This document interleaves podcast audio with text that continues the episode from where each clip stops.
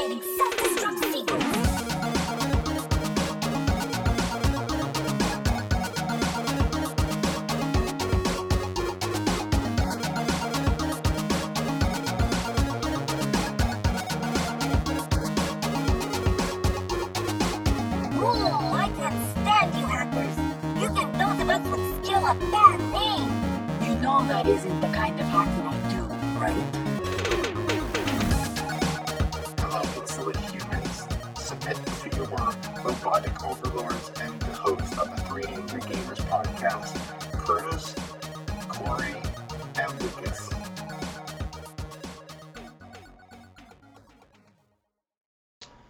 Everybody, welcome to the Three Angry Gamers podcast. With me as always is Corey, Hello. and uh, Lucas is not joining us this week. He's, uh, I don't know, he's, he's DMing the hell out of a, a kitchen right now. I guess that's probably, you know, they're like, uh, we can't see, find those plates there, Lucas. And he's like, roll a spot check. Search check. Uh, yeah, John. If you don't, haven't heard much of him, it's because he's on our D and D episode. So if you haven't heard that stuff, go listen to it. It's pretty fun. I, I try I try to bring the humor. Yeah, oh, that's all we can do, right? Um, all right. Now uh, let's get to the, the the news. But before we do, geekandgamergear.com has all the nerd-friendly styles that you love. So once you have your own personal style picked out, you enter Nerds at checkout for 10% off their already incredibly low prices. With low prices and free shipping, there's no reason not to check out geekandgamergear.com today. All right. Uh, let's get to the first bit of news this week. Uh, Marvel and Square Enix announced a partnership. They're going to be working together to make some games. Oh Sir, boy. What do you, well, what do you think, Corey? Is this good news or bad news? What do you think? I'd say it's good news. I mean, it's nice to see Marvel finally stepping away from the Activ- Activision market. Thank God. And looks like they're going to double down on making actual AAA quality games now. Yeah. Well, I mean, you got to look at it this way. Uh, Marvel being owned by Disney, Disney already had a setup with Square Enix as far as like Kingdom Hearts goes and all that. So, I mean, I, I, I just look at it as, as another step forward bet- before the Marvel Disney kind of setup. yeah. Good point. Also, we hear about what studios are working on which. Uh, well, we know that uh, the Deus Ex, or no, the team that worked on the new Lara Croft game, the Tomb Raider Right. game, Yeah, Crystal Crystal Dynamics. yeah, apparently they're working on an actual Avengers game, and then it's rumored that uh, the team that worked on Deus Ex: Mankind Divided is working on a Guardians of the Galaxy game. So, Ah, yes. Eidos Montreal, I think. yeah, Yeah. it was good though. Um, I mean, Marvel's been Well- making games, but they've all been a lot of them have been free to play, like Marvel Heroes and Contest of Champions and all that. I mean, decent games, but by no means are they like triple A quality games. It's kind of meant like go in and pay what you want and stuff like that. Yeah. Which is Well, I'm just- I'm kind of I'm kind I'm kind of hoping for a MMO style Marvel game, kind of like DC has. Mhm. But it's it's it's one of those that it's kind of going to be hard to do, simply because if you do just the basic like story like Mar like DC did, it's just going to be everybody's going to be basically mutants. There's no kind of like there's no there's not going to be like the radioactive spider bite or or anything like that. It's just going to be everybody's mutants. Yeah. Which kind of is a little weird. Um, I mean, now the- the only way the only way that I could see that they could do something decent with that is if they went back in time but to before the last re to before the last big reset and redid the Civil War. The the, the original Civil War. Yeah. That would be a pretty good like basis for a for a story. If you're gonna Yeah. do an MMO. Cause yeah, the DC uh, Universe Online, that's it's a decent MMO. It's not like the greatest or anything, but like No, no. it's pretty fun. But I mean, Square Enix has had at least like I'm not super fond of Final Fantasy XI, but it wasn't a bad game. Final Fantasy 14, I've loved it ever since I started playing it in the beta. There you go.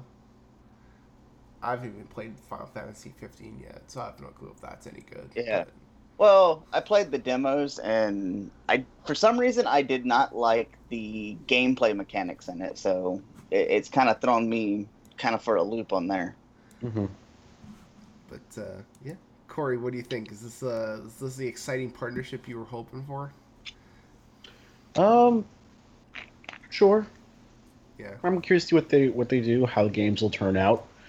They can't be any worse than what we got with the MCU in the beginning with Activision, at least. Oh yeah, those are just terrible. Like the actually, I didn't mind the first Iron Man game. That was actually not bad, but uh, some of the other ones were just terrible. Yes, like the Incredible Hulk, Thor. We made an Iron Man two one that was pretty bad. I didn't Yeah. know they made an Iron Man two, but yeah, Yeah, see, that's how bad it was. yeah, exactly. It's like that's must be must be indicative of how bad it is. Um, so speaking of Square Enix, uh, the Deus Ex franchise is now on hiatus. So the last one, Human Revolution, apparently didn't sell that well. So Mankind Divided. what did Well, I, I mean, I I haven't played it, but from what a lot of things of what I was I seen in it, it, it looked a lot like they were just trying to remake the first one. It uh, it played a lot like the first one, but I didn't I didn't think that was actually a bad thing. So I, I do adore the first one. At least they Uh, the, don't get me wrong, the first one was great, but it was just like it. A lot of what I seen of it just seemed like repetitive of the first one.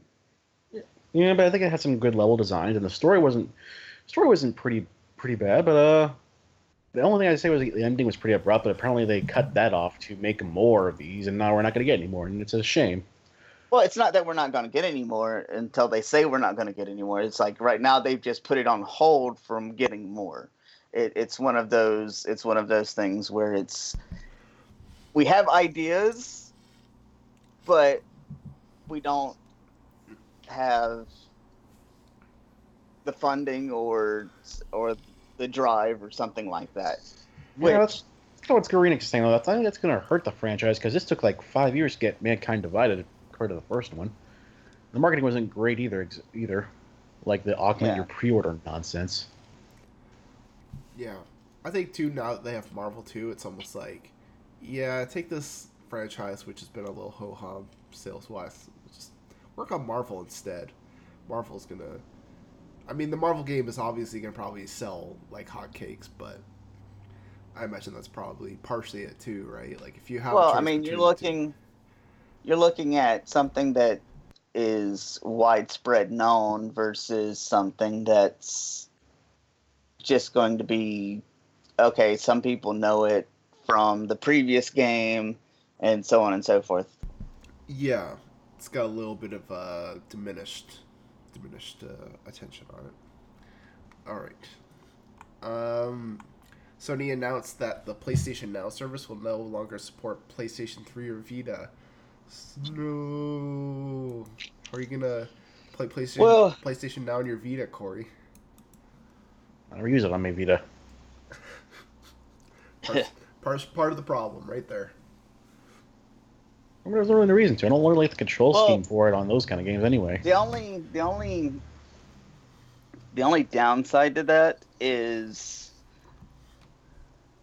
not getting like it. Like, granted, I'm I'm under the assumption now that we're not going to be getting any more new games from those, hmm and of course, with them saying that oh, we're not going to be supporting PlayStation Now on the Vita. It's going. We're, everybody's going to be going. Well, what's going to be the new big handheld console from Sony? Yeah. That's even. We're gonna do one. Yeah. They might just be like, "Oh, you have phones, good enough." That's kind of what Nintendo's doing right now, in a way, with uh, all of their phone phone games that they're releasing. Yeah, They're almost just starting Well, I to understand that, like, there's there's a lot of different ways to look at it. I mean, because right now it's just PlayStation Now. It's not. They're not stopping support on PS3 or Vita. They're just stopping it on on for PlayStation Now. Uh, But a lot of the stuff on PlayStation now are PS3 games that you can't play on PS4 and some older games and stuff like that. But most of it's just like okay, a lot of it is you can get stuff that's on cross console Yeah. and that's kind of the, the okay we're, we're we're stopping on supporting the stuff cross console on these two consoles Yeah, and you know, I think it's partially the fact that yeah, you know, people just probably were not using it on their uh, on their Vita or PlayStation Three as much. So. Yeah because everybody has a ps4 not by now or yeah, or they're getting or they're getting around to getting it and it, it, it's kind of the it's the precursor to saying okay these systems are outdated now. We're we're not going to be putting out games. We're not going to be putting anything out for these systems anymore because either everything's moving over to PS4 or we're planning on putting out a new handheld console the thing is like I I tried PlayStation now for a month, and I tried it on my Vita, and it's funny because like in in I in concept it's not a bad idea because it works.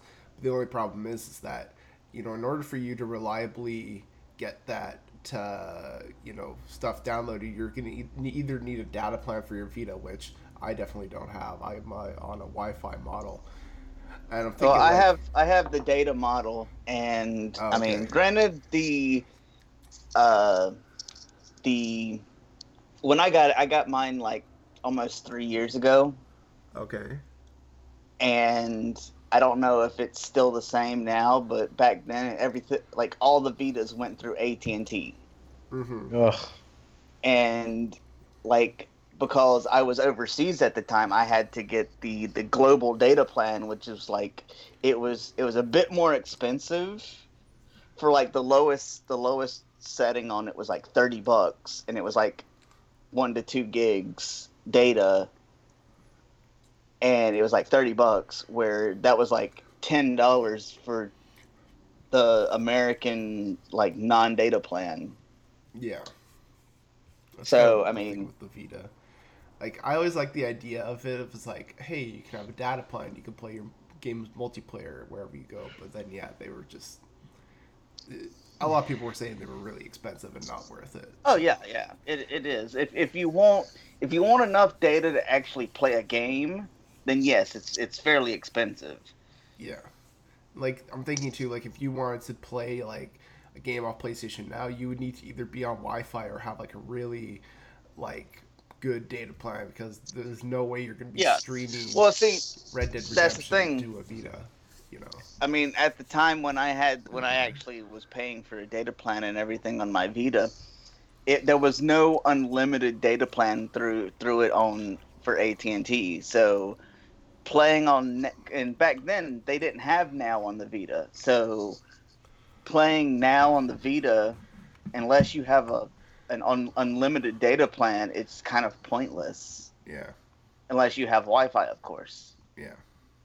So I'm not too shocked by this news. I feel like this is probably I could have seen this coming, but I wonder if this will also drive down the price of PlayStation now because it's only going to be supporting one console. Because right now it's a little expensive at like twelve dollars a month or something like that.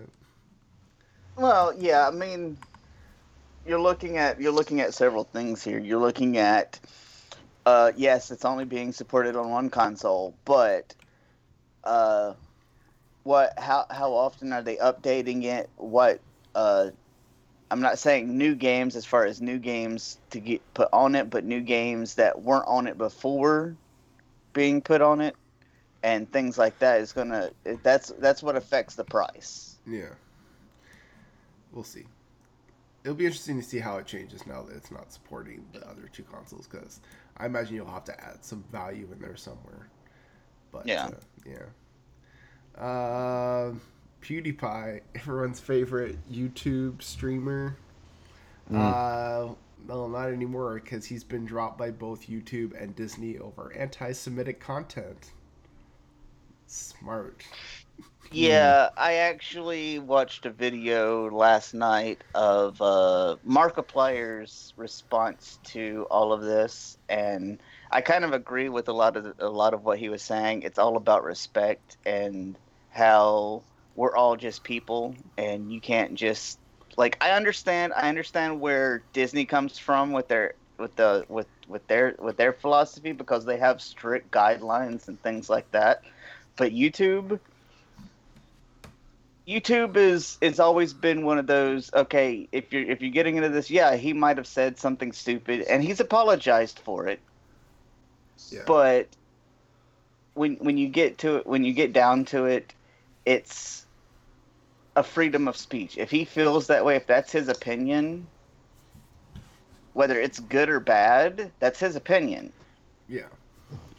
he still he's still got all of those followers all of those likes all of those views from his content. It's not and and he and it's like it's like anything when when when you have a celebrity if they say one thing like that objectifies something they it falls into slander Well, the thing is too is like you know I think this goes for anybody really. If you start making your own content and then eventually, you know, big companies want to start backing you because they see your popularity. I mean, Yeah. maybe when you were doing it on your own, you could do stuff like that. But when you start to invite all these partnerships with people who have their own needs and uh, Yeah. policies for stuff like that, like you you sort of it's a case of you wanted popularity, you, you got that, but you it comes at a cost. Like you have to then well see watch. here's the thing though. There here's the thing though. He got that popularity before these companies even or before disney even joined in. I can see disney going okay yes you pushed a little too far. We're dropping you. But youtube that's what that's where like he made his popularity on youtube. Yeah. then youtube goes hey we're starting this new thing and we want we want you to help back it or we're going to back you to do this on this new thing. And then now he goes okay i'm going to say this even though at the time he didn't think it was wrong but he goes back and apologizes because yes it was it was not necessarily the right thing to say. But then youtube who who has basically said you made us popular because youtube wouldn't be as popular as it is if it wasn't for like the big name youtubers and pewdiepie being one of the biggest he helped make youtube essentially famous yeah. so Especially them for his that demographic, right? Like the Well, people yeah. who watch those you uh, watch or you know the the Let's watch- plays, everything else. Let's plays, yeah. That's Yeah.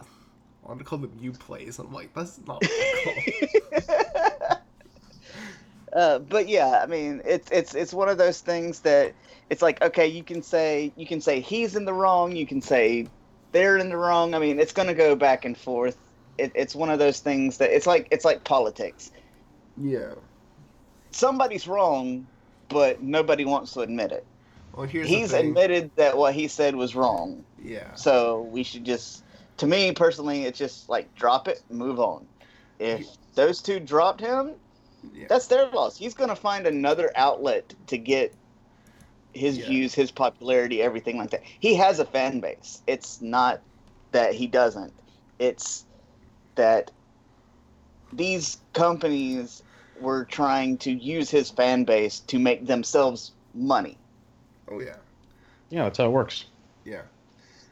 The thing is too is uh, you know yeah he's gonna he's gonna find someone eventually because he's very popular. Oh yeah, He, yeah. he, he, he people will- like him. Even even even like even if he messes up, even if a lot of people that used to like him don't like him because of what he said, people are still going to come to watch him. Yeah. That's that's the thing. All right, Mhm. moving on. The Last Guardian receives a permanent price cut, so it was uh, closer to sixty nine something USD. Now it's down to thirty nine. So uh, yeah, quite a bit less. FYI, if you guys. Well, I mean, price cuts price cuts happen the older games get. Now, the the odd thing for me is that the such quick progression to the price cut. Normally, it takes longer. Now, I don't exactly know the exact like reviews and how well it did, but as far as like the game goes, normally normally it takes like quite a while before you get that big of a price cut. Like normally it'll drop Yeah. from like it like it'll drop like 10 15 dollars and then down and then down and then after it reaches about the the level where it's at now where it jumped down to that much that quick it usually that's when it gets the big price cut down. And usually that's like years later.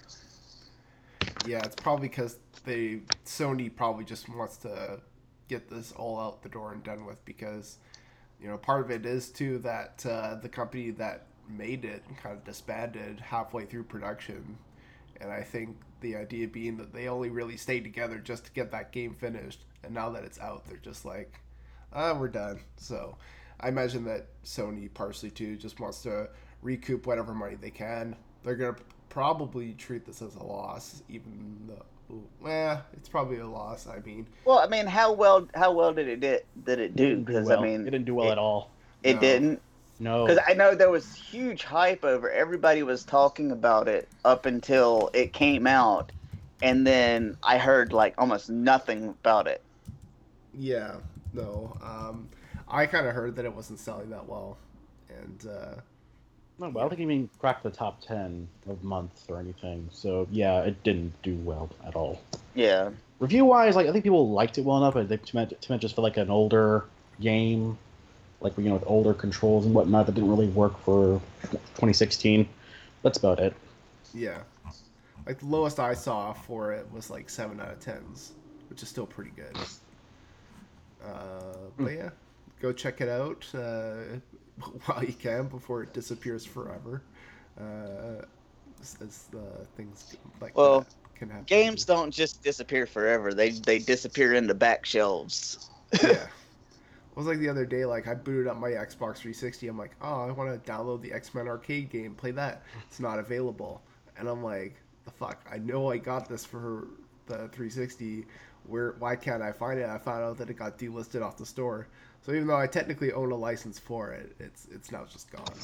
Like, Yeah, I've I've found that uh, on my on my Xbox 360, I've actually had to to get certain games to to re-download certain games. I've actually had to go into old downloads and download them from there oh wow. because they're still there. Like I said, they're still there. It's just kind of like archived into the back, and you can't see it anymore. Yeah. Um. All right. Next up, Pillars of Eternity Two was announced. Uh, the movie was put onto crowdfunding sites to basically raise money, and Damn. uh, got crowdfunded in less than a day. So people uh, like their Pillars of Eternity, I guess. Well, Uh, I mean, I, I remember, I remember when Pillars of Eternity first came out because I was working at uh I was working at Walmart at the time, and I was there when it like the day it was released, and I know here, like nobody went after it. Like it wasn't Yeah. like a big a big thing. So I really don't know a whole lot about that. It just seems like okay, it was it was a new game, and I looked at it, and it was just like okay, not really my thing. So I kind of just like pushed it off to the side. Yeah, well, it's uh, the idea behind it is that uh, the developers who worked on it used to work on Dungeons and Dragons video games for the longest time, so Neverwinter and stuff like that.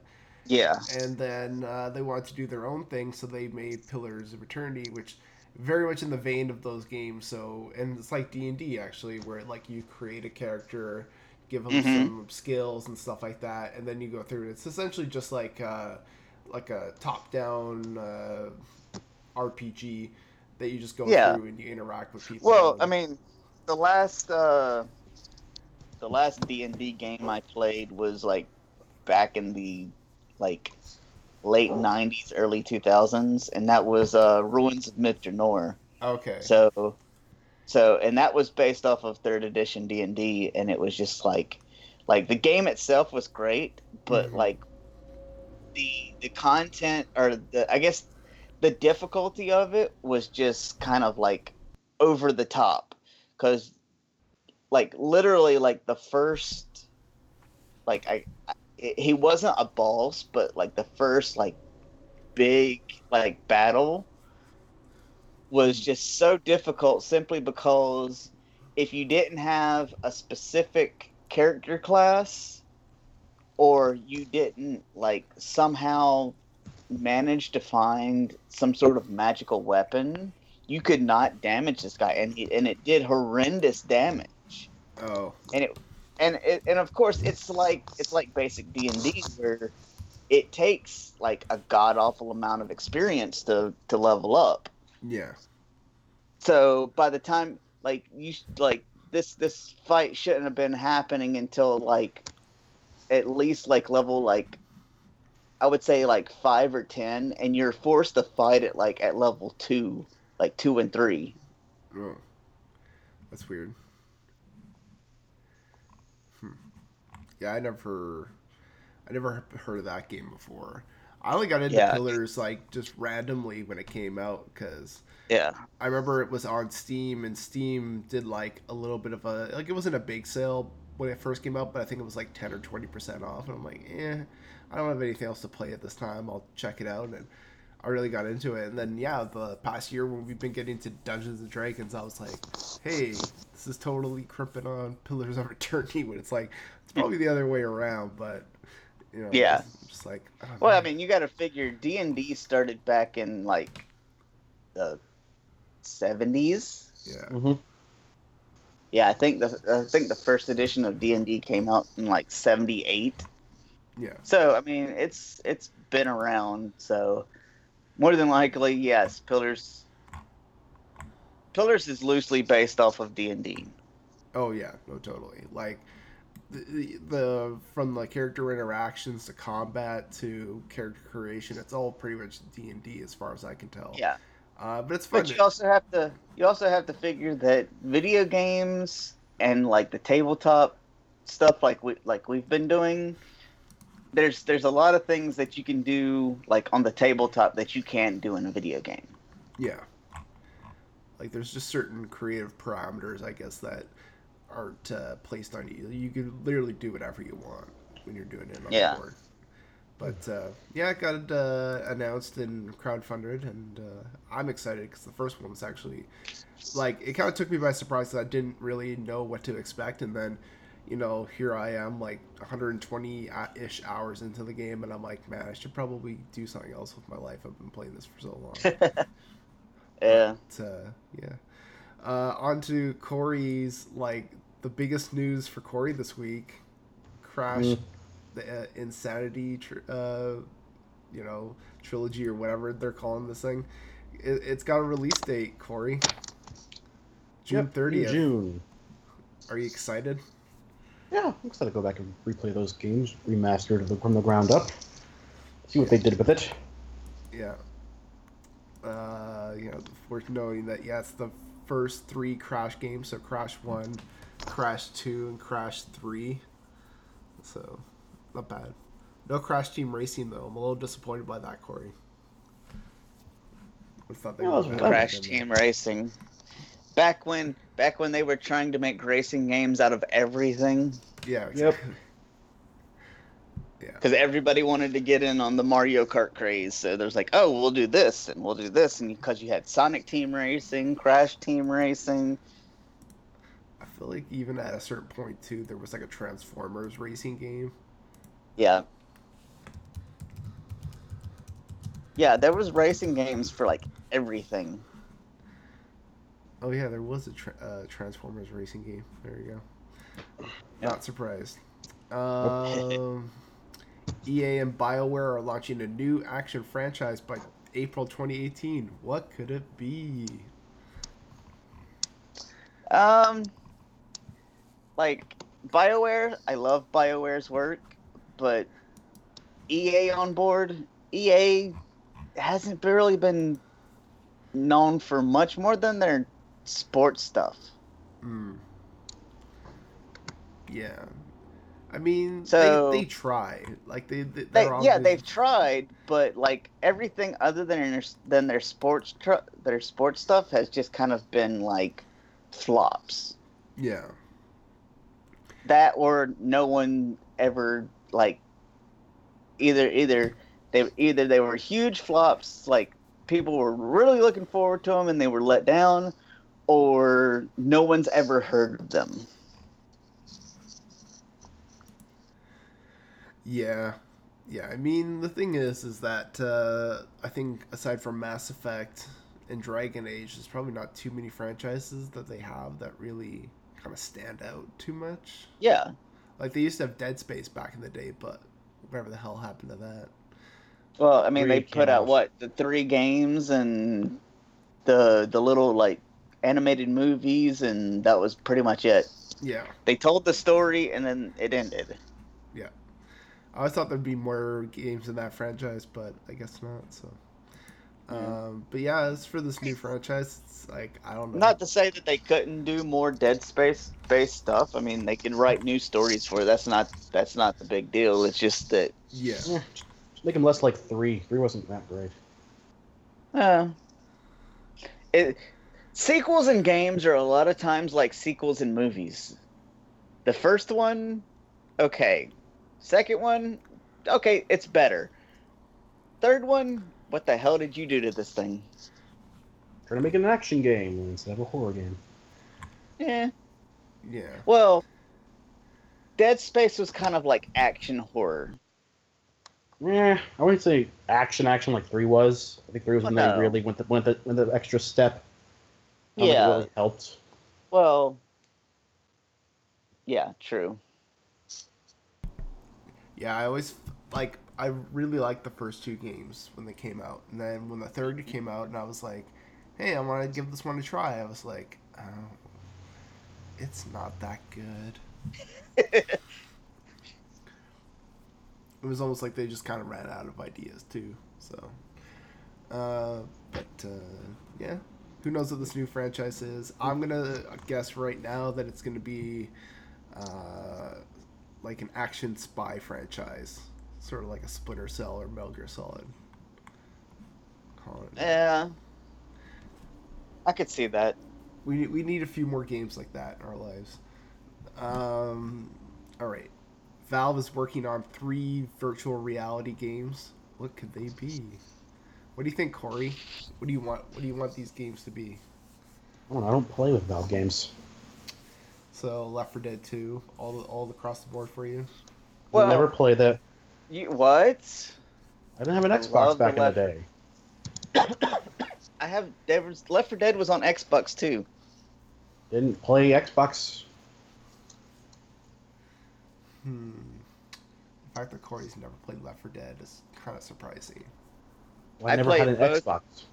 Oh, well, it was on PC too, so Didn't have a proper PC to play it. ah, because I played both Left 4 Dead one and two, and like I know there's been rumors about a Left 4 Dead three, so if it is a possible VR game, that'd be fantastic. Oh yeah. I'd be all down for that. Yeah. Yeah, because um, they didn't say what these VR games would be, whether they're like new franchises or old ones. But uh, True. True. I like I would imagine that uh, yeah, maybe maybe Half Life Three finally. question mark. I mean, Yeah. the day that happens will be like the day that like Nerdum just like loses their shit. It'll be like when they announced the the Final Fantasy VII remake and the Crash Bandicoot remake. People were like, "The '90s are back again." Yeah. But yeah, Uh, it's it's one of those things that if they can if they can pull off uh, a big group like that, a big revival. God, Jesus. Uh, but yeah, I mean, there's a lot of classic games that new gamers have no clue about that were just fantastic, and then you have like the huge classic games that everybody's just like, oh my god, they're redoing that. If Yeah. if if Valve can do something like that and bring something like they've that they've already done, be it like the Left 4 Dead series or Half Life or anything like that, and bring it and have it updated into VR and like updated graphics, updated storyline, everything like that, then yeah, it, it's it's it's the chance to run wild with your nostalgic gamers and with the like new group that goes, "Oh, what is this? There's a huge big hype over it. I'll check it out." And then they go, "Oh, this is awesome. There were games before this one. I'm Yeah. going to go back and play them." Yeah. Wait, this is Half Life 3? There's two more before it? What? Exactly. Yeah. But we'll see. Uh, Valve is notorious for saying things and not doing them, so we'll see what happens. True. They are. They talked about Half Life 3 for like the longest time, be like, yeah, it'll come out in a year. It's like, no, never came out. Uh, the Deep Down game, which was shown off for PS4, got its uh, its um, trademark kind of renewed again by Capcom. So, what do you think? What do you think, Corey, the Deep Down expert? I'm my deep down expert. I just decided that you're the expert on Deep Down. Well, don't. I don't know anything about it. Just has dragons and a knight. Looks like it's ripping off Dark Souls. Just saying. Well, I mean, Yeah. everybody's trying to get on the Dark Dark Souls craze because, I mean, I mean, look at the the new Zelda game where they're like, the even the creator said, "Yeah, I got inspiration for the new Zelda game from Dark Souls." I still love. I mean, come my- on. Some one of my favorite webcomics is uh, Link entering the world of Dark Souls, and he's Oh, like yeah. so ready to start his adventure, and then the skeleton just like stabs him through the chest. Like this is Dark Souls, bitch. Yeah. I love that. Let's start our adventure. Nope. Uh, but uh, yeah, no, no, this game looks fun. I'm trying to figure out what the gameplay would be like, like if it's going to be more action or RPG. But uh, Yeah. either Eh, it's been teased since like PS4 launch. I'm not expecting to see it anytime soon, really. yeah. I almost wonder if like someone's going to come out on stage and be like, I don't know. I mean, a lot of it kind of reminds me of uh, the Dragon's Dogma series. Mm. Yeah. That one kind of came out to little to no fanfare, but over the years it's grown a following. Well, I mean, it's like when I first, because I have it, when I first played it, I was like, okay, it's not really like that great. It takes it takes some time to get into, and it doesn't exactly like start at, like when you first start playing. It's just like okay, it's slow starting. It's not like jump in action pace like huge storyline from the beginning. Like you have to work into it before you even get to go. Okay, what the hell? This is the storyline. Like literally, it starts out like a D and D campaign. It goes, "You're here. This happened. Go. What are you going to do?" You're like, "What? What? Wait, what?" This doesn't sound like a great plot to me. Well, I mean, like, it, it as long as as long as they can, like, put a good story to it. Like, I'm looking at, at uh images right now on Google, and it's just, I mean, the the the graphics look fantastic, Yeah. but it, it it's a lot of people's like, oh, there's there's there's certain people that goes, that go, oh, this is we want like the best graphics, all this, and then I'm I'm the type of person that goes, yeah, it can have great graphics, everything like that, but I want a story that pulls me in. Yeah. Well, you can have great graphics too, but I mean, if the gameplay's not fun or if it's too hard or whatever, you're probably not going to be playing it for that long anyway. So, Yeah. Well, I mean, you got to look at it this way. Uh, you want? Do you want a, an, a game that's going that you're going to complete in four hours, or do you want a game that's going to take you nine, ten, twelve hours to to complete? yeah. Uh, I'm looking and like- most people most people nowadays go i want something that's going to be quick and short and you're like that's pointless Yeah. you're not going to get a good story if it's something that's going to be quick and short. Well, if you have the money to buy all those games, maybe, but not all of us do. Um, Yeah. I'm seeing here that, uh, like Dark Souls, there's a creature that disguises itself as a chest and then attacks you when you try to open it. And I'm like, yep, mimic. totally ripping off Dark Souls.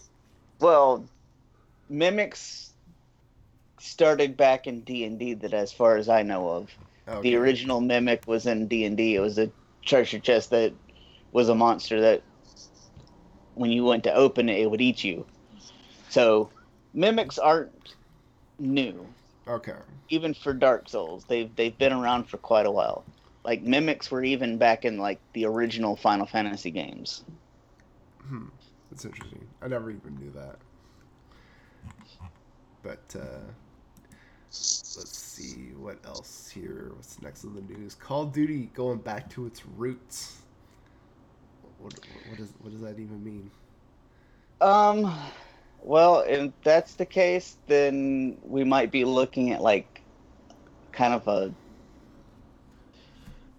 that could be that could be very thing the varying different things. Like the original Call of Duties were kind of top down shooters kind of thing. Yeah. I think when they Or it could be- roots- if it goes it, or it could mean that it's like they're going back to like world war one world war two kind of settings like they did with uh what was the last game that came out Battlefield One. no yeah battlefield one but that's yeah battlefield one they could be going back to like those roots like battlefield did but battlefield was more modernized before they did one Yeah. Because they kind of done that before with Battlefield. Like Battlefield never really went too far into the future. They did like the twenty one forty two, which was probably the closest thing to that. Um, Yeah. But yeah, nothing, nothing as uh, as crazy as Advanced Warfare, which I still. Because I mean, you got you got to remember, like up until Advanced Warfare, uh, Call of Duty Three, Call of Duty One and Two, and World at War were based off of World War One and World War Two. Yeah. So I mean, if they're going back to their roots in that sense, we're going to see more World War One, World War Two settings. Yeah, I'm sure they need to shake things up, especially after they've been doing futuristic warfare for quite a while now. And Infinite Warfare, while still being the best-selling game of the of last year, I think it didn't do as well as we were hoping. Right. What I heard, because it still sold millions of copies as as it would, but Oh yeah, like that's was- production still that's the name down. selling it though. yeah. It's like a lot of things. If it has a specific name on it, it's gonna sell. Yeah, I guess if it's saw Battlefield 1's big success, yeah, we'll get, go back and get a slice of that pie. All right. Let's uh let's move on away from news onto uh, reviews slash what we've been playing. Uh, if you don't, if you're not too familiar, this is where we basically talk about the games that we've been playing and give our thoughts on them. All right, um, Corey, let's start with you. What have you been playing recently? Nothing. Nothing. I've just been saving my money getting ready for all the games coming up right now. Hey, that's that's something. That's- Uh, That's all I can do. There's so many games coming out now. But you must be playing something. No, I'm not- really not. Like He's not- watching TV probably. Yeah, I'm watching. Whoa. I don't want to talk to someone from Manitoba. But no, I. I'm sorry. I, I really haven't generally been playing anything. I've just been waiting for new games to come out. All right. Uh, what about you, John? What have you been playing? Um, me, uh, really and truly, I haven't been playing too much. There's been two games that I've really been playing a lot of, kind of Mhm. recently. Uh, one being Diablo three, because they keep putting out like crazy updates. Because I know in January they had the uh, the throwback. It was like one of the anniversaries for the original Diablo, so they had a portal in the old town of Tristram that took you back to the original game, like the very first, like after the events of the first Diablo happened, and you could go down through the dungeon of the first Diablo with your Diablo 3 characters. So it was it was a very very fun throwback on that. Uh, other than that, I've been playing a lot of Final Fantasy 14, getting ready for the new uh, Stormblood expansion to come out in July, no June, yeah June. Cool, cool. And go. All right, so basically, like I said, the uh, getting ready for Stormblood. I played through the the basic story for Realm Reborn. Okay. Getting into Heavensward, they added a bunch of new, like, job classes, stuff like that. Okay. And I'm looking forward to the the new job classes that they're adding for Stormblood. Mm-hmm. but like the biggest kind of thing that I'm worried about with Stormblood is they're talking about in, like entirely revamping playstyle. Oh. And I'm sitting there going, you're doing this on the second expansion, which can be one of two things. And a lot of the things that they're that they're talking about is like seems to be it could like really be detrimental to the to the to the play style of it like people who have been playing since the beginning since before Realm Reborn that managed to get the, a copy of it Mm-hmm. and it it's one of those things that okay i i can understand that they're trying to attract new players things like that but some of it's just like seems like it, it could be hurting some Yeah. previous like older players so i'm kind of looking forward to seeing what they're doing with that but i'm kind of like also nervous about it too so Yeah. Well, that's the thing, right, with a game like that, that they're constantly sort of updating, is that you're really just one update away from them just uprooting everything you work towards, right? Well, yeah, yeah. Well, I mean, like when they when they did uh, Heavensward, just the Yeah. entire like adding the new the new job classes because the new job classes weren't uh, attached to any of the previous classes. Mm-hmm. It just made you go, "What the heck are you doing?" Yeah. and in this and some of the up some of the the announcements for the stormblood expansion is they're basically saying what we did with these job classes from Heavensward we're going to like balance the playing field across all job classes and do it like that Mm. That's weird. so you can start off as like a, a melee dps fighter Mhm. and then once you hit that level 30 mark go i suddenly want to be a mage so i'm going to go pick up this class this job class Okay, so it gives you some options at least. yeah Well, that's not too bad. and i i mean i didn't exactly like what they did to some of the old uh uh the old job classes in Heavensward too like i play a bard Right. in there. And it's all like to me, the bard being he's like because you start off as an archer and then you become a bard, and it's all about movement. And yes, okay, yes, you have your uh, your songs that do certain things, but then when in Heavensward they they decided to go okay. If you activate this song, and it Mhm. stays on until you deactivate it, it basically you go from a mobile DPS, a mobile range DPS, being able to move around the battlefield and just like hit things to you. Now you're a stationary spellcaster. Oh. Well, there you go. It basically turns all of your attacks into spells, even though all you're doing is like using arrows. Hmm. Strange. Yeah, But I, mean, I got a lot of slack because I refuse to use it other than like specific points. I'm like, yes, it boosts like damage, Yeah. like it, it greatly boosts damage, but the damage that it boosts, based off of that, based off of the speed in which I was pulling, I'm, I'm pulling off attacks before that, Mm-hmm. doesn't match up. Well, I yeah. can pull off more attacks without it and do just as much damage without it as I can with it. Oh, So it, it's it's kind of confusing on the new the new expansion on what they're going to do, but I'm looking forward to it. Between waiting for that and uh, Breath of the Wild, yeah. That's what a lot, I think a lot of people are waiting for right now. Is Breath of the Wild. yeah. I'm not. Corey just hates all things Nintendo. I don't hate all things Nintendo.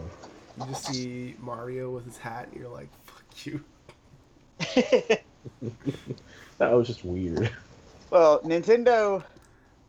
A lot of people don't realize, but a lot of characters are from Nintendo are very stereotypical. Oh, totally. Yeah. Also, I love how like just Toad is like the underrated badass of the entire series. Like, he's really small and tiny, but he's super strong. So Oh yeah. Well, I mean, if you think back to, granted, it was the U.S. version of 2 Mhm. because the U.S. version of two was not Super Mario in Japan. no, no, because in Japan it was essentially closer to what Super Mario: The Lost Levels is. Um, just basically more of the same, and then they took. Well, the lost levels, the lost levels were Super Mario two in Japan. Yeah. The Super Mario 2 that we know in America or in in North America is actually a totally different game that they decided to go, oh, we're going to overlap the pixels from Super Mario onto it. yeah. Which uh, And that was the game that basically made out Toad and Princess Peach as being badasses. Yeah. It's just kind of funny because that was actually the first Mario game I played. And then I went back and played the first one. I'm like, what the hell? This is not Mario. It- Yeah, see, I started on the original Mario and then moved over to Mario 2, and I was like, "What?" then I went to Mario 3, and I'm like, "Okay, now we're back to now we're back to Mario." Yeah. Well, that's the thing, right? It all just comes back around to Mario 3 eventually. hmm Um. Okay. Uh, so, uh, Corey hasn't been playing anything, so I guess it's my turn. Um.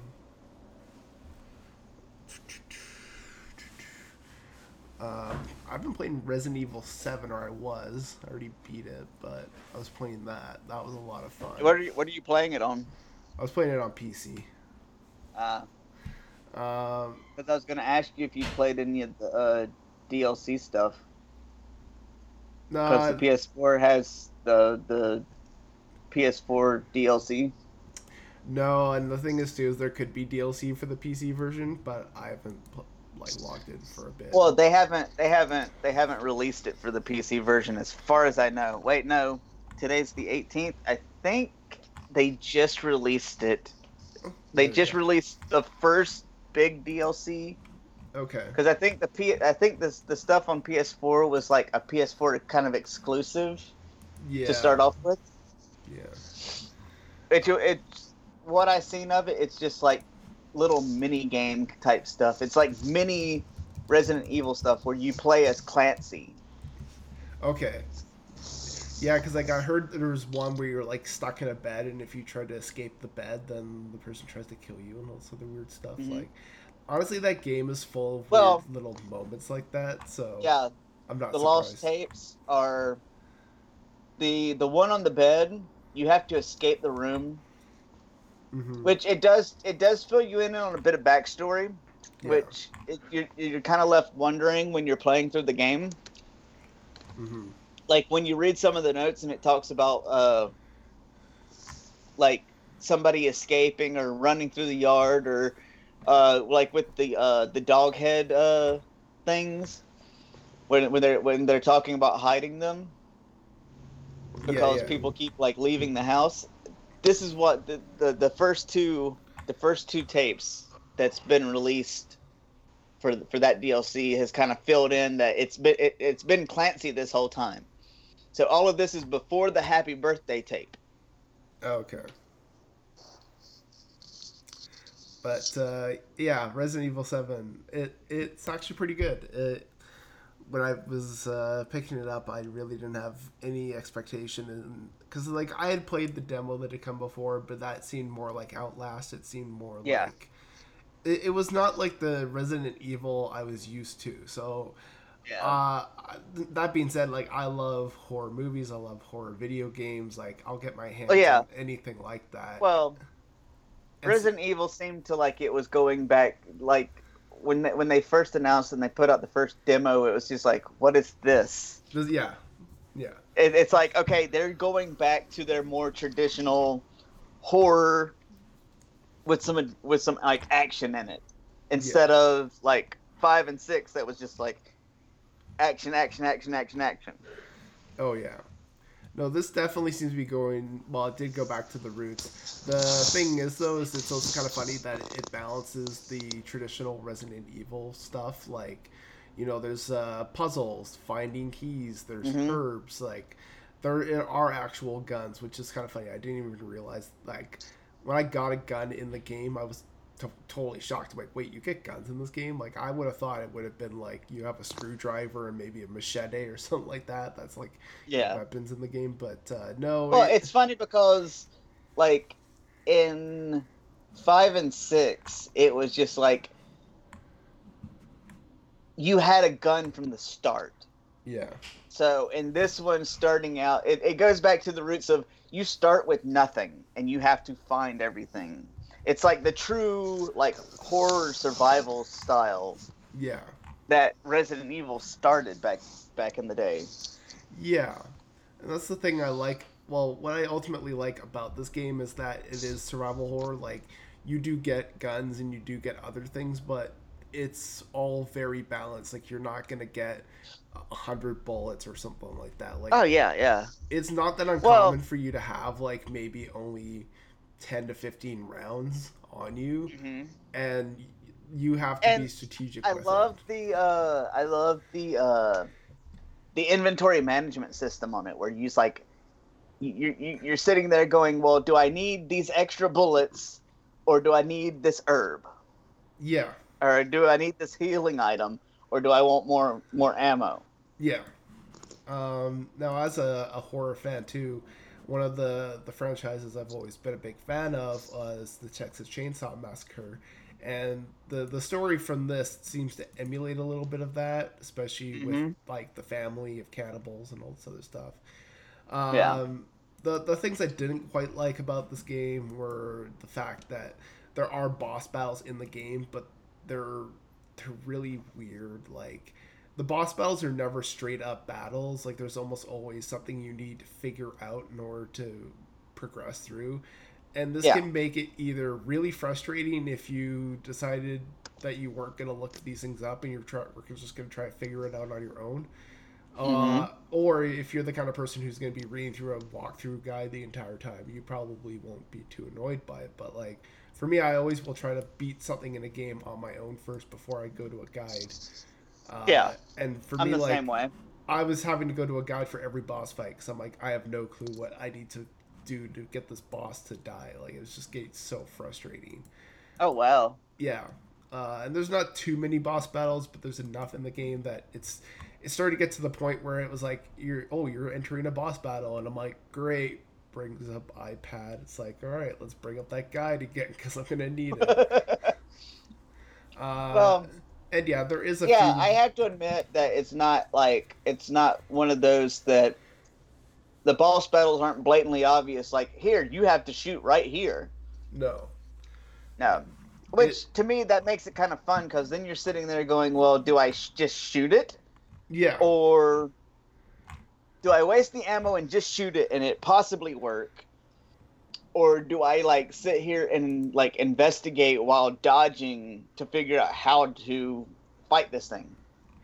Yeah, and that's the thing. Part of me, uh, for the first little while, was like, "Hey, I'll try that. Like, I'll try to sort of break down the logic of this boss fight." But then after a while, I'm just like, "This is this is just I don't even get what I'm supposed to do." And then sometimes I would read like it would be like, this is I'm not gonna say what an actual thing is because it's almost a spoiler, but like there are it was like be like, get a candle and go into this corner of the room and light this little puddle of oil, and then this will light the whole room on fire, and then you'll win. And I'm like, wait, what?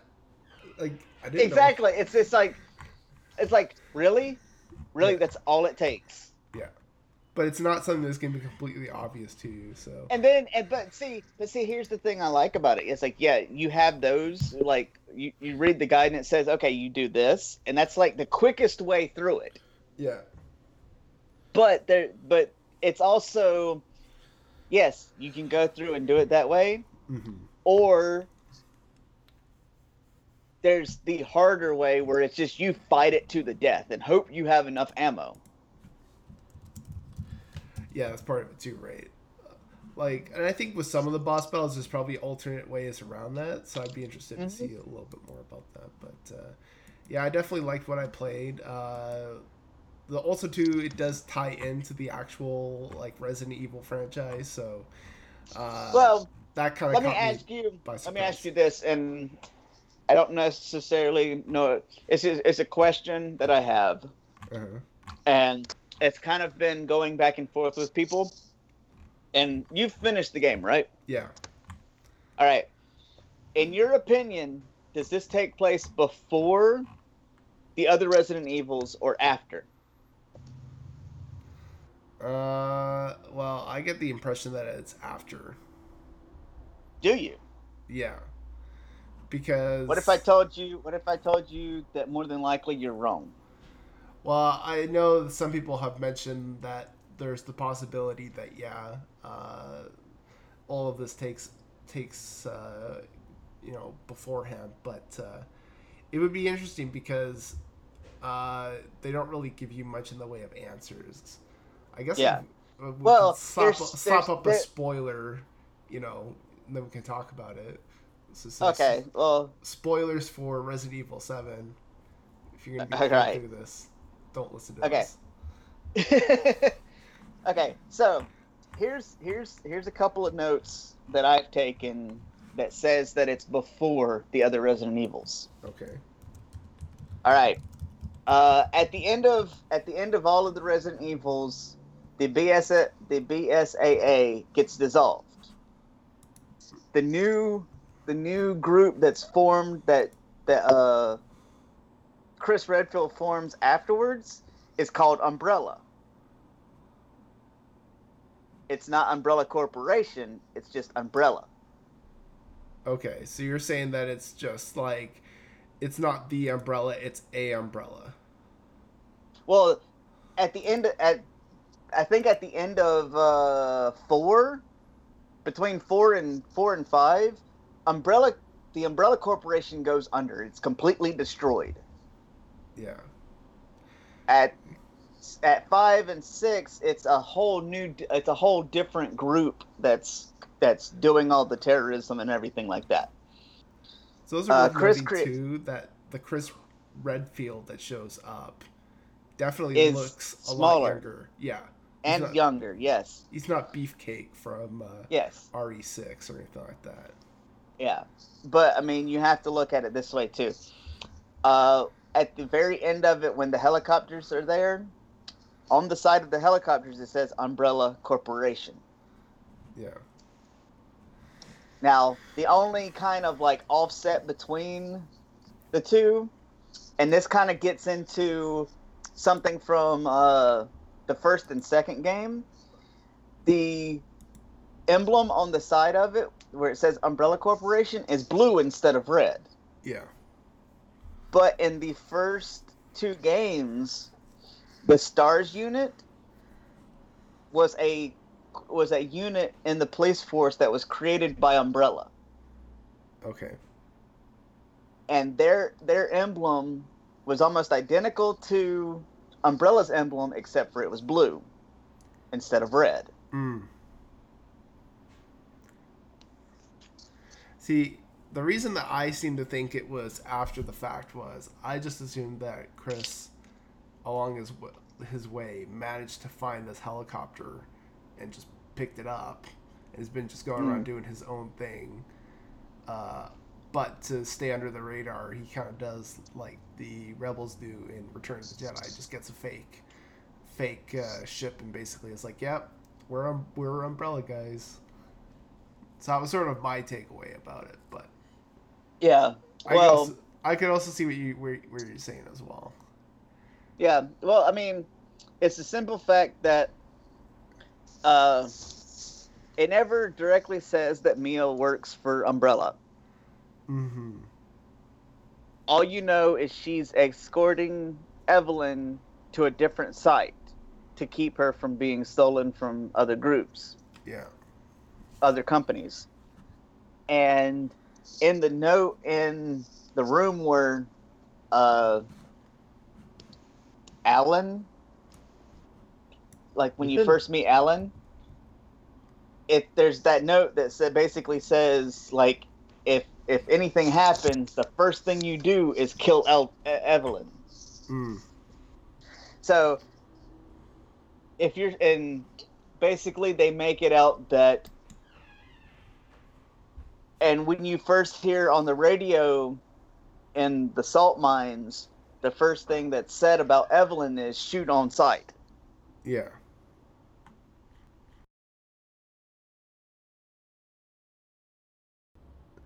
But uh, yeah, Resident Evil Seven.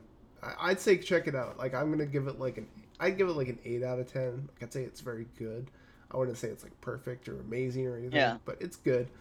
Uh, I kind of Yeah. wish there was more to play of it. Like it does feel like a one and done. Like I know they have the DLC and all that, which I'll probably get through eventually. But on my initial playthrough, Well, I mean, it didn't feel like with- something I'm going to go back and revisit. well, with Resident Evil 7, it's kind of yes, they went they went they went back to their roots Yeah, with with the here's the mansion and you're going through the mansion kind of setup. yeah, But I mean, if you look at this and you look at the very first Resident Evil, mhm. the very first Resident Evil was a very much one and done kind of thing, too. yeah,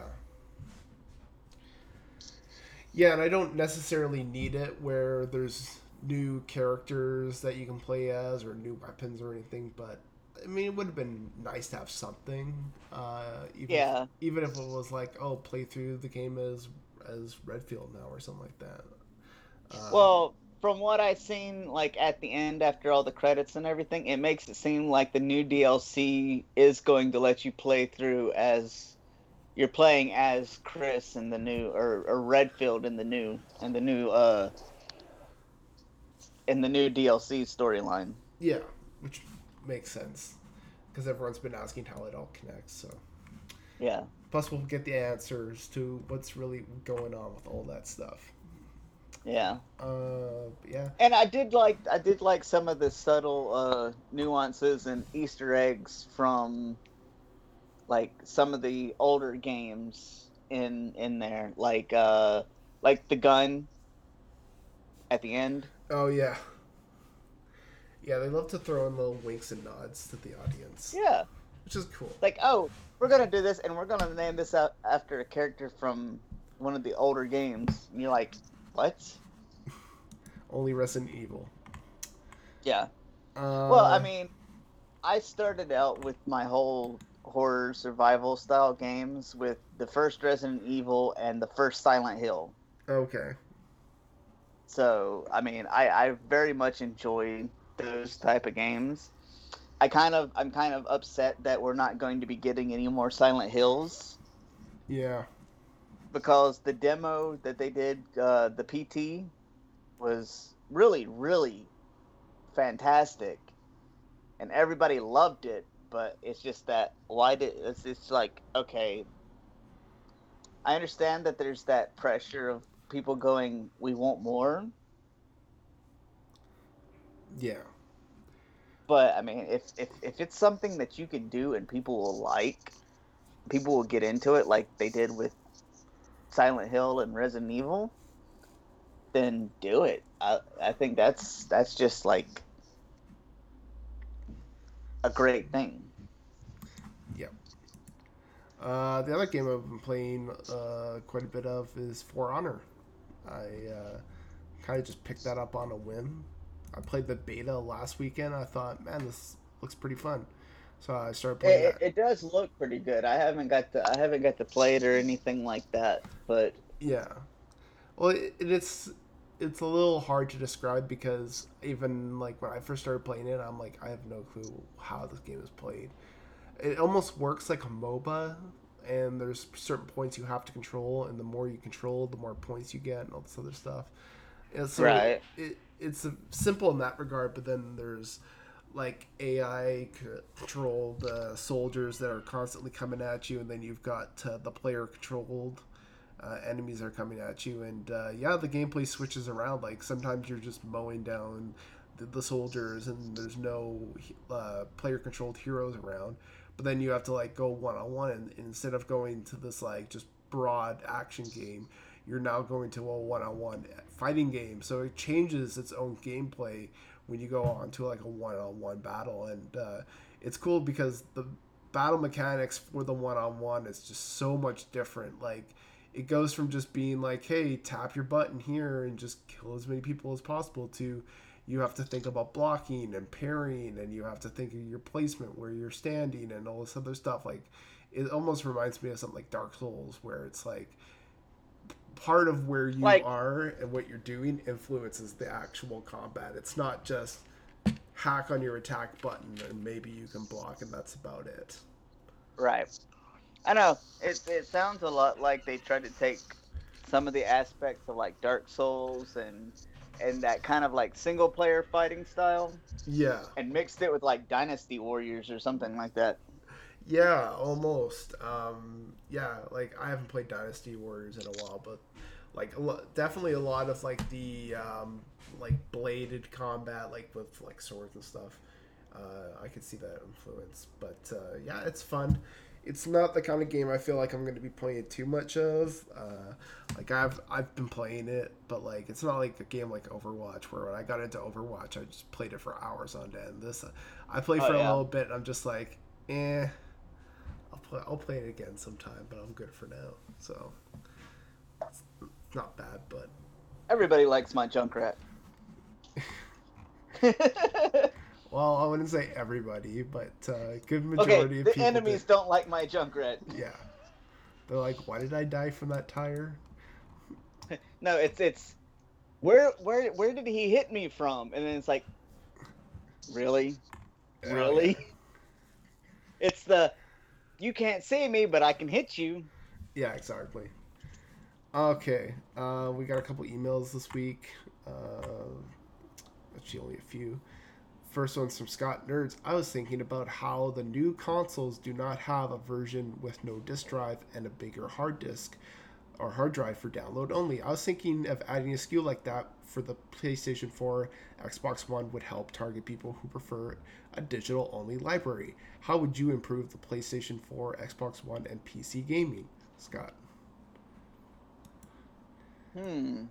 See, that's tough because you have you do have those people who are like, I only I only get digital games, this this and this, and I'm sitting there going, okay, digital games are great, nothing wrong with them, but the issue that I have with digital games a lot of times is if you don't have that bigger disk drive, you're sitting there going, okay, I'm full what am I going to get rid of to download this new game? Yeah.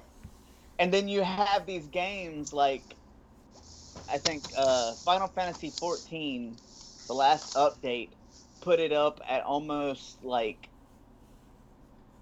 40 or 50 gigs. Oh. Oh wow. So you have these huge like games that as they get updated, it just makes their size bigger. So there's nothing wrong with digital games. Mhm. It's the it's the storage capacity that, that that's going to be the limitation on it. Yeah. I feel like that's that's a big problem. Like, yeah, you need to if you were to do a download only console, yeah, you would definitely need a larger hard drive. I mean, I think even on the PlayStation 4 Pro, they now upped it to a terabyte, but even that's like, I mean, I have a 500 gigabyte for like PS4, yeah, and I don't know how many times I've had to sit there and go, well, I don't play this anymore. I don't play this anymore, just to download one game. Yeah. I have to delete like three smaller games just to download one game that I'm wanting to play. Yeah, I, that's why I got in my PS4. Got a 1.5 drive. Oh, did you upgrade your your hard drive on your PS4? Yeah. Yeah. Well, I, I mean, I do like that about the PlayStation 4 is that they do make it really easy for you to swap out your hard drive. But I think they're opening up to where you can get external hard drives now too. Yeah, yeah, like they're they're adding external hard drive support, which is great. Um, Yeah, that's because I know the PS3 had it. Yeah.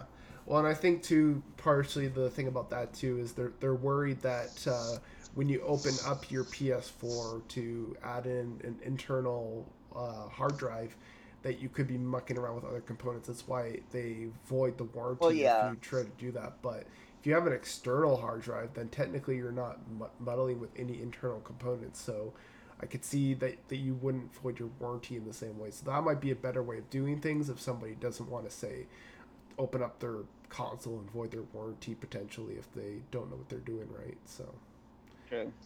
but it's funny too because like I know uh, a couple hard drive supporters and hard drive companies that like they have a page now on their website which says like, "Hey, you want a hard drive for your PS4? Here's a ton of them," and it's like, uh, it's good business for uh, for a lot of hard drive Mhm. companies these days. Um, as for me, I think uh, the biggest thing would be uh, sort of just trimming down the consoles, maybe making them a bit more accessible, like that you could bring them with you while you're traveling. Like I don't mean like in a portable sense, but like if you could get like a really small console that you could just bring with you and just plug in. Say you're at like a Well, hotel or something. The catch to that, the catch to that, and I and I have this, I have this item. Corey knows about this. I let him borrow it for a while while his TV was getting fixed. I have this case, Ah, yes. And literally the way the case is designed, in the t- like when you open it up, the top part has a TV mounted into the case, okay. and the bottom part, literally, it's a cushion that you set your console on. It's you strap the console into it, Mm-hmm. and literally you close it up, pick it up, and carry it like a like a a briefcase kind of suitcase kind of setup. Right. And literally, uh, like I remember when I was traveling from Korea back home to the U.S. and I would be I was sitting in an airport. I had like a 14 hour layover. And I'm sitting in in the airport at the at the terminal where my flight was going to be, and all I did was pull that case up, open it up, plug in the PlayStation 4, plug in the TV in the case, and started playing games. Yeah. So they have them. They're a bit on the expensive side, because I think I paid like 200 bucks for this. It's like a 15 inch screen, so it's a good size screen. Mm-hmm. Yeah. But yeah, they do have it. It's just Yeah, well, I always think that, I always think it's just kind of funny when they say like, "Hey, we have like the PS4 Slim," and I'm like, "It's not that slim, much slim. Like, it's still Yeah. something that if you were to take traveling with you would be a bit to lug around." Like, I was always thinking if Well- you get something that's like no, I- this, I've touched that thing. It's pretty freaking light.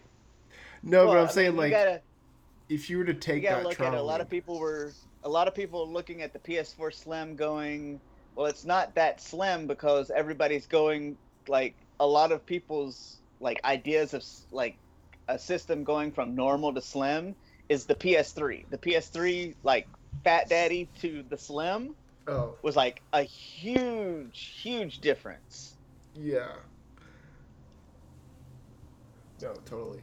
Um, yeah. Because I still have the old PS3 Fat Daddy, and I Oh. have a Slim also. But Oh yeah, I got one of my PS3 that I got was one of the Fat Daddy ones, and uh, I love too that like I didn't even realize that it was backwards compatible with the other like PlayStation 2, PlayStation 1 games.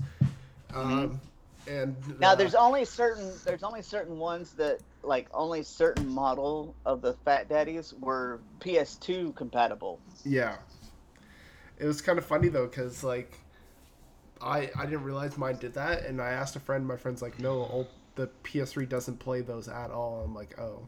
And then I'm like, wait, I just put a PS2 disc into this and it played. And it's like, mm. so I got one of those uh, models that, uh, You got one of the first sets yeah, because it was like the first uh, three models that did that, and then they cut it out for for price, and that's when they dropped. They were able to drop the price. yeah. Uh, but yeah, what about you, Corey? What would you do to change your your uh, the PS4, or Xbox One, or PC gaming? What would you do to change it up? I'd work to actually make them backwards compatible with PS3 and PS2 and PS1. There you go. Well, as far as like the backwards compatibility, yes, that's always gonna be like a big thing. Mm-hmm. The uh, the biggest thing on my side is because they're no longer gaming consoles. The only true gaming console left is uh, Nintendo, and even they're starting to kind of, or at least with the Wii U, they were kind of pushing away from the gaming system because they added some of the like different apps like YouTube and stuff like that on it. But with PlayStation and Xbox, they're they're they're now entertainment consoles because you can watch TV, you can play games, you can get on the web and different things like that. It's not a true gaming console. Mm, yeah. So, like as far as I would go to improve, um, I'm not saying that there's anything wrong with those, but market them as what they are and not as a gaming console. Yeah. Cool. Any other thoughts on that? First, PC gaming goes, they just need to like make hardware for PCs cheaper. Well, yeah. so I can update things so I can play new games. yeah. I mean, that's the thing with all these kind of like, yeah, like if you want to go build a new modern PC, it's not going to be cheap. And uh, that's, that's Well, if you want to build a good modern PC, you're gonna be dropping like a couple of grand at least. Yeah, and that's one that's going to be ahead of the curve, so to speak. Yeah. Right. Like, Well- if you want to go out there and go make a console that's on or a PC that's on par with like the PlayStation 4 uh, Pro or the PlayStation 4 Slim, you could probably do something like that, and it would probably be like fifty to hundred bucks more than what you you would buy the the uh, the console for. So. I mean, you can do stuff Actually, like that. no, it'd be it'd, it'd be a bit more expensive. Like, how much is the Pro right now? I think the Pro is like 400 USD. Now you're looking you're looking at least like five to six hundred dollars more for something to match the PS4 Pro. Because you're looking at least at, at, at least a grand to get a, a system that would match that. Yeah. Well, I guess. Because well, I guess because they would have probably gotten um, some kind of.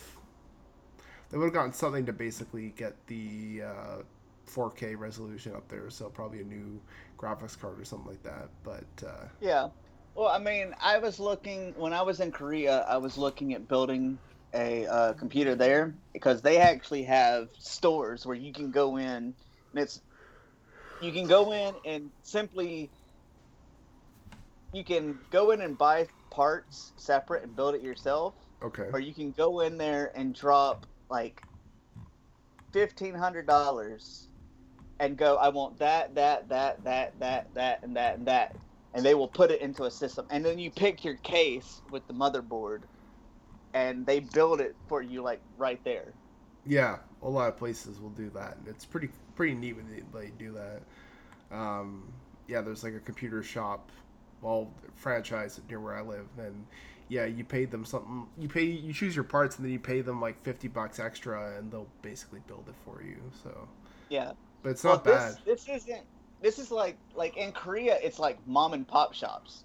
Yeah, Like it's not even it's not even like a computer store. It's like there's an entire alley in the city that I was going to that it's just nothing but computer shops all down that alley.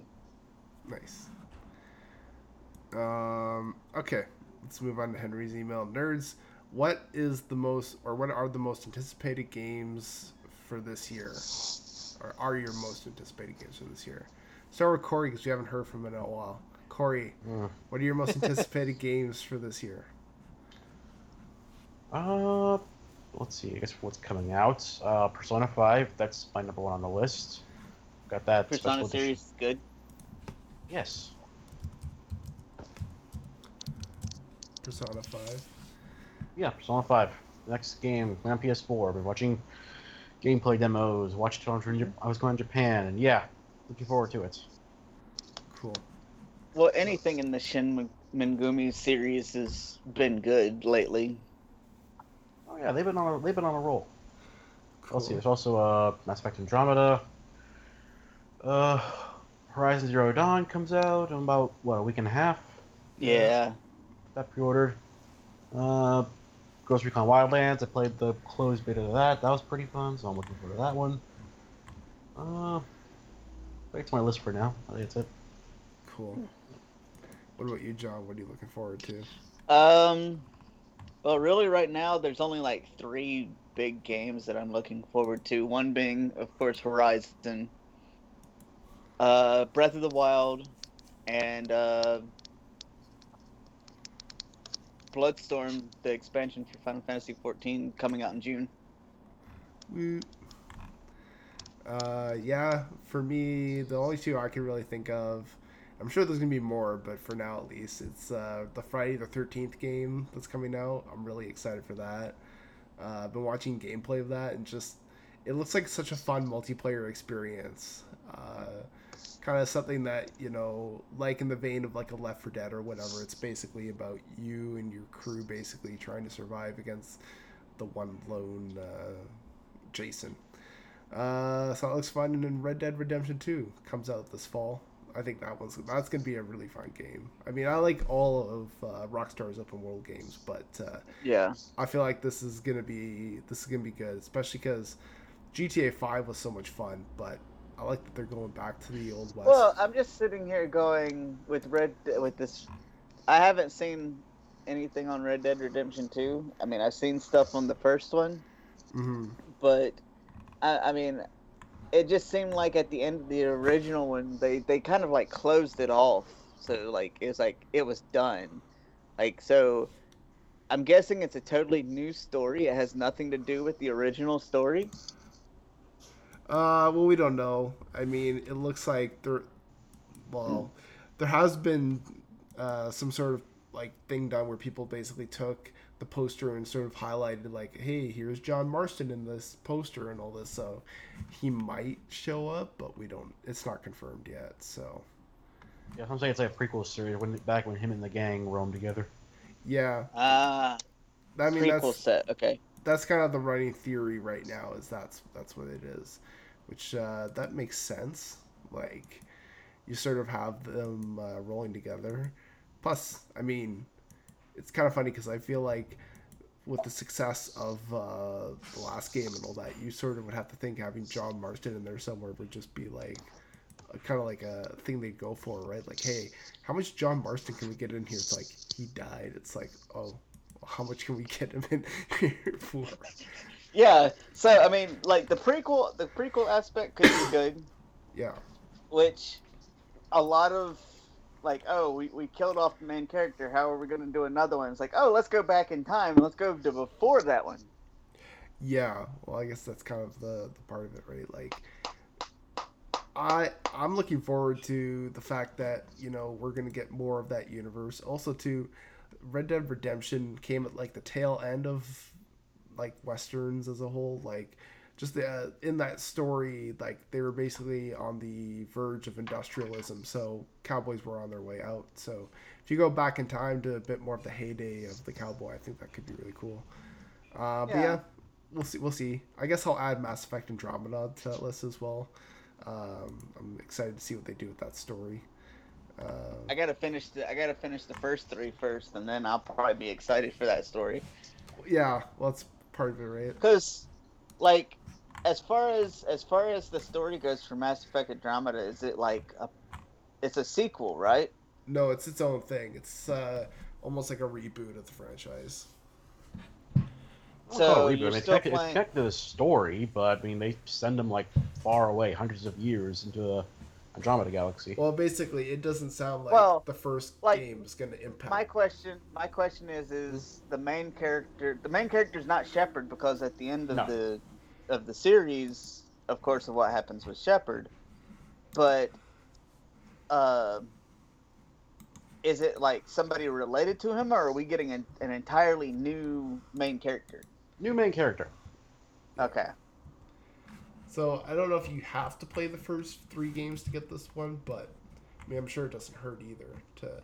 that probably knowledge. doesn't. I mean, a lot of times if you're trying to like restart a series, you're not going to make it to where you have to play the ones before it. Like with Resident Evil Seven, you ne- you didn't have to play the, any of the ones before it to kind of go, this is fucked up. Yeah. Yeah, it doesn't doesn't didn't take uh, long to be like, oh no, this is definitely a Resident Evil game. It's like I understand why they call it Resident Evil now. Yeah.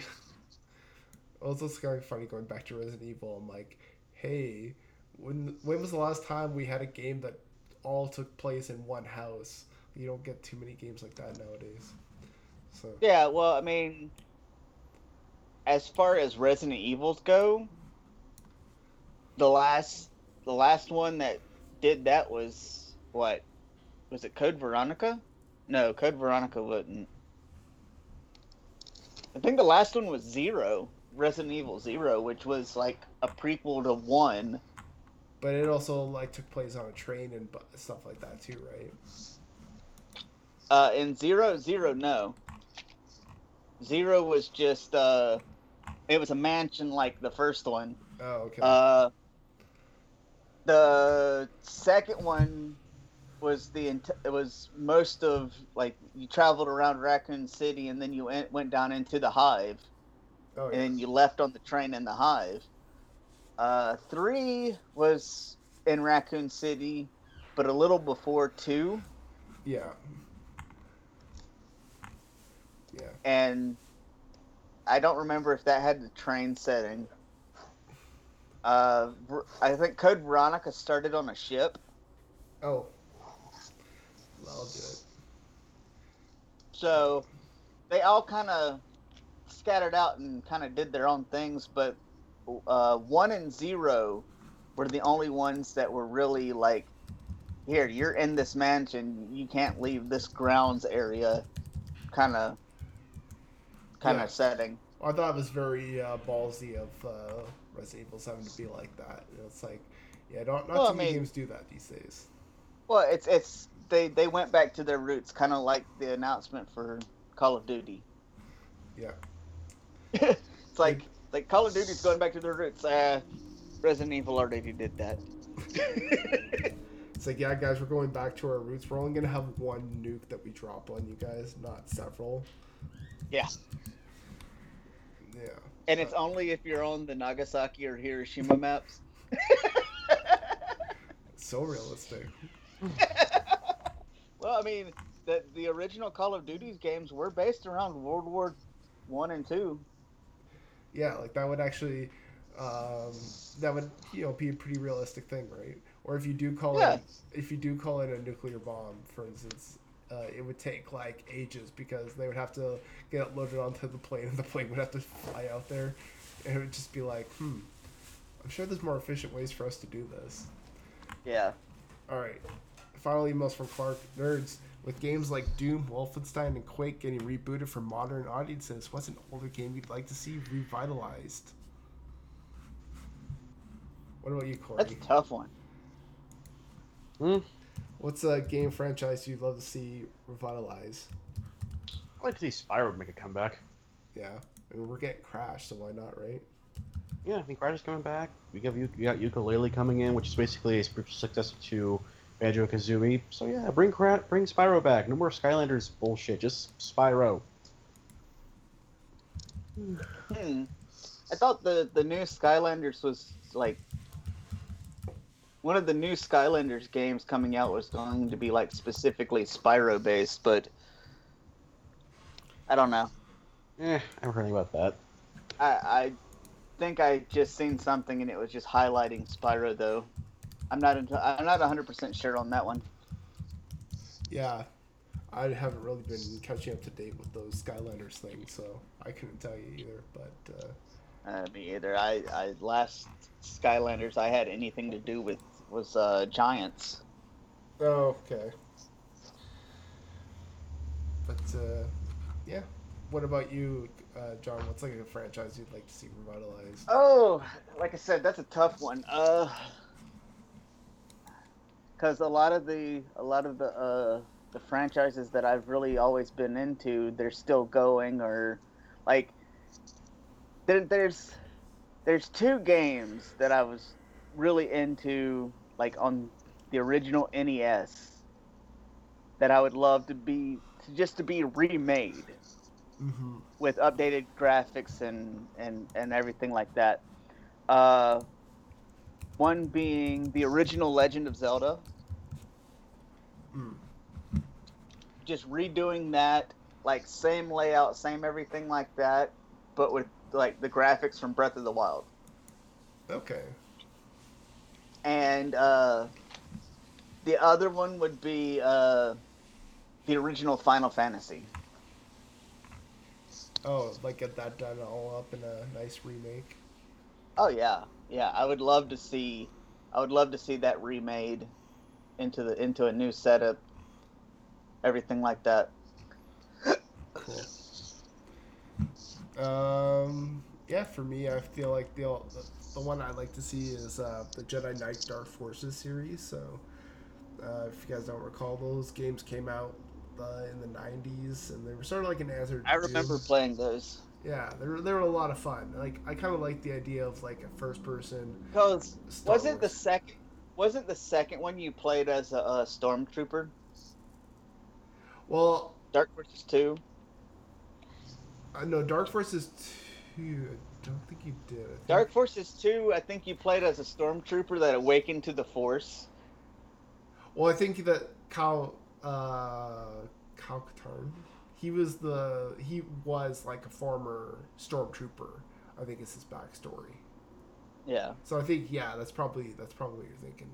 Because yeah, Yeah. I do know that yeah, he sort of goes through like a bit of a like his his plot is almost not too dissimilar to like uh, Finn from uh, the Force Awakens. Force Awakens. Yeah. Very very. Because I know Dark Forces, like the main character, like he started off as a as a as a member of the Empire, and then like at a certain point in the in the in the series, you had to choose whether you wanted to be like light side or good or dark side. Yeah, well, I know at the very least in the, f- uh, in the first one, he's kind of more morally kind of like in the middle. But then, yeah, as you get into the, the second game, they did add like the dark side, light side. But then that one also like was him becoming a Jedi. But I think at that point he had already joined the rebellion, so I don't think he was like a stormtrooper. But uh, Dark yeah, all I remember, all I remember is the cover of Dark Forces Two was him in the Jedi, or not in the Jedi, but in the uh, in the stormtrooper outfit. He's he's in the stormtrooper outfit, and he's got the blaster in one hand and the lightsaber in the other. Oh, see, Dark Forces cover. Yeah. I think that's, I think that was the the cover. I know it was. Oh yeah, yeah, yeah. Well, there is the Dark Forces cover, which is uh, stormtroopers just getting blasted, but that's about it. Uh, yeah, those games were good. Those were were classics. Those need to be brought back. Um, there was also like uh, I remember too. I had played the game, and then there was a uh, graphic graphic novel that came out, and I was like, oh man, I'm so I'm gonna pick this up and see what this is all about. It was like the same story as like the game, so I'm like, why did I even get this? There's no point. Yeah. Um, but uh, yeah. And uh, Corey, did we get your answer? Yes, Spyro. Spyro. Oh yeah, yeah. Yeah, he was he was the first one. He was all about the Spyros. All right. Uh, well, that's it for Three Angry Gamers. If you like this, uh, check out our other content: Three Angry Nerds, Nerds in Love. We've got our premium content, which features the Dungeons and Dragons, which John's pretty heavy part of, and then you also have the movie commentaries.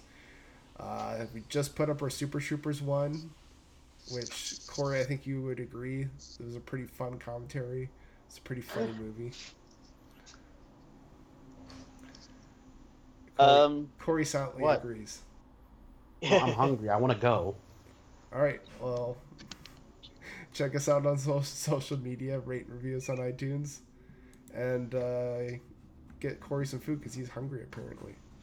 I am. oh yeah. All right, bye everybody. Bye.